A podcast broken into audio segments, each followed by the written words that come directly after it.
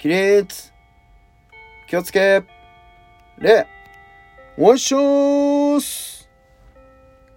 どうも皆さんこんにちは、オラキオンです。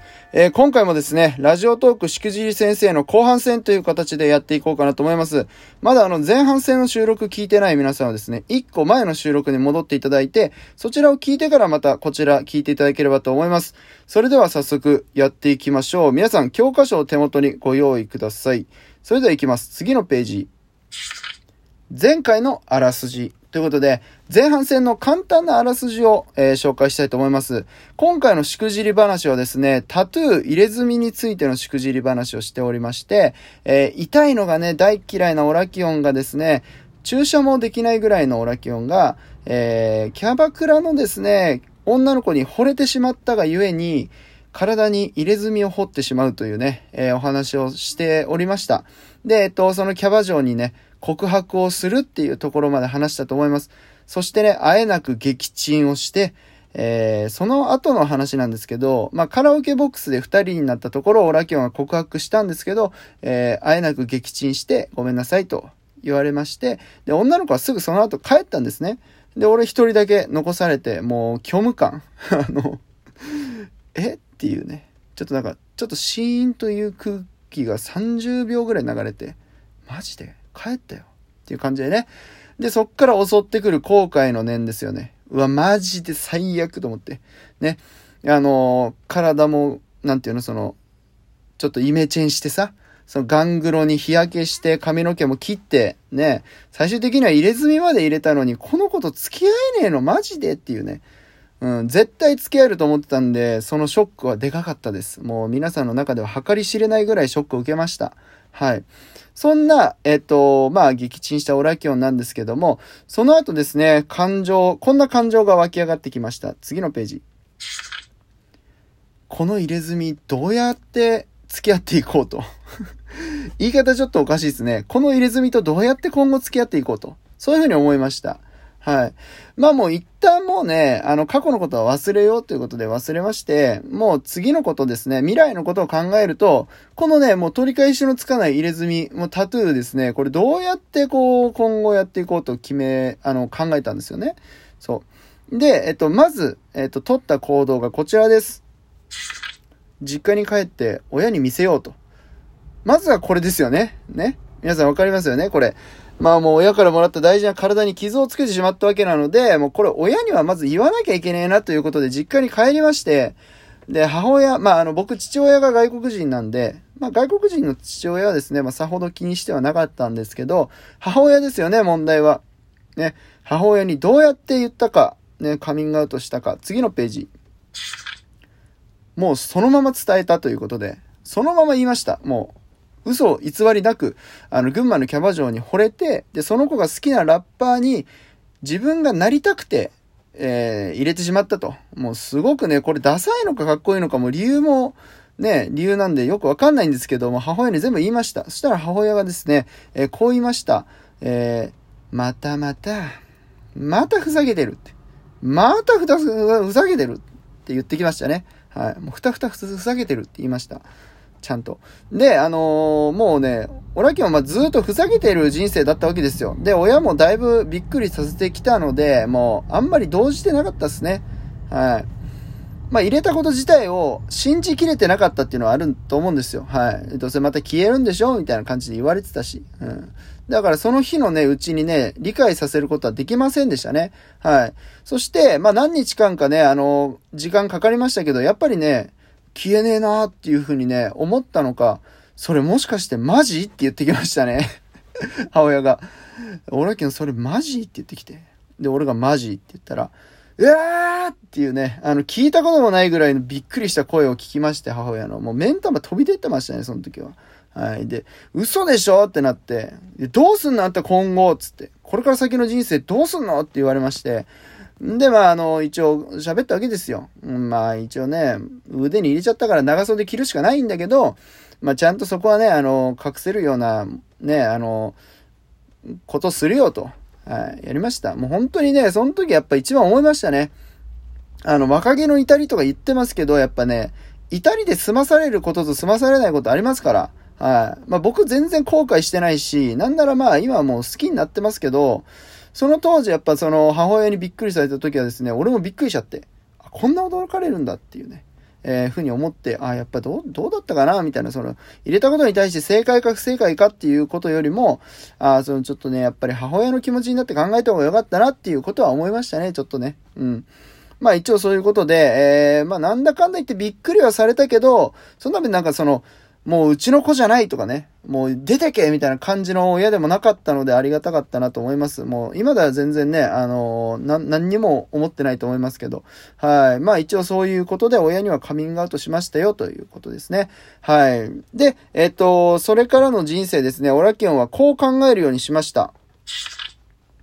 一生付き合っていくんであれば、もうこれは好きになった方がいいと。いうことで、先ほども言いましたね。好きになった方がいいんですよ。こういうことに関してはやっぱりね。で、僕はですね、タトゥーとか入れ墨に対する偏見もなくなりまして、もう今後ですね、あの、海外のアーティストとかね、もうそんなんいっぱい入れてんじゃんっていう感じになり、うん、もうどんどん日本人も入れたらいいんだよと。もう自己、なんていうの、その、自分のね、自己表現だと。これはもう個性だというふうに思うようになりましたと。いうことで、まあ一応今ではですね、全然何とも思ってないような、えー、形になってはいるんですけど、まあしくじったなというお話はですね、あの、入れた時で、あとはその、あとキャバ嬢に告白して振られた時で、あとはですね、その後、えー、親にカミングアウトしてびっくりされた時ですね、それがもうしくじったなという体験談でしたということで、はい、ざっくりとしたですね、オラキオンの今回のしくじり話はこれで以上になります。はい、ここからはですね、皆さんの、えっと、事前に集めていたですね、質問コーナーに入りたいと思います。皆さん、入れ墨とかタトゥーに関してですね、かなり興味はあるけど、えっと、実際にね、あの、そういうことを質問したことがないっていう方が結構多かったので、質問をですね、これから一問一答形式でやっていきたいと思います。それでは教科書、次のページ。お風呂とかプール入れないって言うけど本当ですかっていうね、質問をいただきました。これはですね、マジです。やっぱり当たり前なんですけど、その、なんだろうな、別に周りの人がどう思ってなくても、あの、温泉のね、あの、管理人の人とか、あと清掃員の人とかよく見てるんですよ。よくいません？温泉とかで清掃の人とかよく入ってくるの。ああいうのもよく見てまして、あと一緒に入浴してる人のね、えっと、ちくりとかね、あの、そういうので、あの、外に出されますんで。はい。だから、うーん、プールとか温泉もともとあんま好きじゃなかったから、俺はね、直接的にすごい不便だなって感じることはなかったんだけど、でも友達とか、彼女とかと旅行行った時に、大浴場とかに入れないっていうのは不便ですね。その点は。うん、まあ、東京オリンピックあるからどれぐらいこう緩和されるかっていうのはわからないけど、やっぱり不便ですよ。うん。でも、オラキオンがね、そういう不便さをちょっとでも楽にしようと思って探し当てたアイテムがあります。えー、入れ墨を入れたい、ね、入れてるけど、ちょっと温泉とかプールに入りたいっていう人はこれをですね、ぜひ買った方がいいかなと思うアイテムがございます。次のページ。ファンデーションテープです。これ知ってるかな？ファンデーションテープって言って、あの、女の子が化粧するときにファンデーションって塗るじゃないですか。で、あれの、えっと、シールですね。あれのシールが売ってまして、簡単に言うと、その入れ墨の上にそのシールを貼るんですよ。そうするとね、もう、皮膚と同じ色をしてるんで、すっごいわかんないですよね。近くで見ても。うん、だから、もし、オラキオンはですね、最悪、どうしてもプールに行かなきゃいけないとか、温泉に入らなきゃいけないっていうことがあったら、そのファンデーションテープを貼ることにしておりますということですね。はい。じゃあ、どんどん行きましょう。次のページ。入れ墨を入れて良かったことありますかという質問があります。で、これに関しては良かったことはですね、あるんだけどないっていうね。あるんだけどないっていう回答になっちゃいますね。あーまあなんでかっていうとデメリットの方が大きすぎて、その入れたことによるメリットってすごい小さいことなんですよね。うん。で、でもそれに対してそのデメリットが大きいんで、やっぱね、相殺されちゃうな。どっちかっていうと。うん、まあ強いて言うなら良かった点としては、えー、オラキオンはですね、その文字を入れてるんですよ。自分の好きなね、ナポレオンの名言がありまして、あの、日本語訳にすると、えー、諦めずに最後までやり抜けば、絶対に勝利は手に入る、だっけな？なんかその日本語訳難しいんですよね。あの、諦めずに続けていれば、絶対必ず勝、えっと、勝利は見えてくるみたいな日本語訳なんですけど、その言葉を入れてまして、かなりですね、その言葉好きな言葉なんで、それを一生忘れずに済むっていうところで言えば良かった点なんじゃないですかね。はい。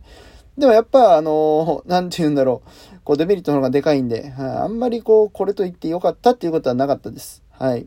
では次のページ。最終的にオラキオンは個の入れ墨をどう思っているかですね。もう本当これ総まとめの話になるんですけど、後悔はしてないです。ただしくじったなっていうことはいくつかありますということですね。もし今後ですね、これを聞いている皆さんの中で入れ墨入れたいなとか思っている人がいるとしたら、アドバイスだけ最後したいと思います。まず、えー、将来的におじいちゃんおばあちゃんになって孫とかにね、おじいちゃんこれ何とかおばあちゃんこれ何って言われるような恥ずかしいのはやめた方がいいと思います。若いうちにしかこう映えないようなやつね、ドクロとかさ、なんかこう変な絵が描いてあるやつとかあるじゃないですか。そういうのは俺やめた方がいいと思いますね。はい、後々考えたら。うん。で、あとは彼氏彼女のイニシャルとか名前入れちゃうのもちょっとどうかなと思います。もう結婚してて、もう子供とかね、そういうのの名前入れるのはいいと思うんですけどね。うん、まあ。それ以外だったら、まあ、別れた時のこと考えるとやめた方がいいんじゃないかなと、えー、思います。ということで、最終的にはまあ入れるか入れないかはあなた次第ですというね、都市伝説的な締めになっちゃうんですけど、本当そういう感じです。なので、この収録を参考にしていただいて、皆さん、良ければまた、えー、入れ墨タトゥーについてよく考えていただければと思います。以上です。ありがとうございました。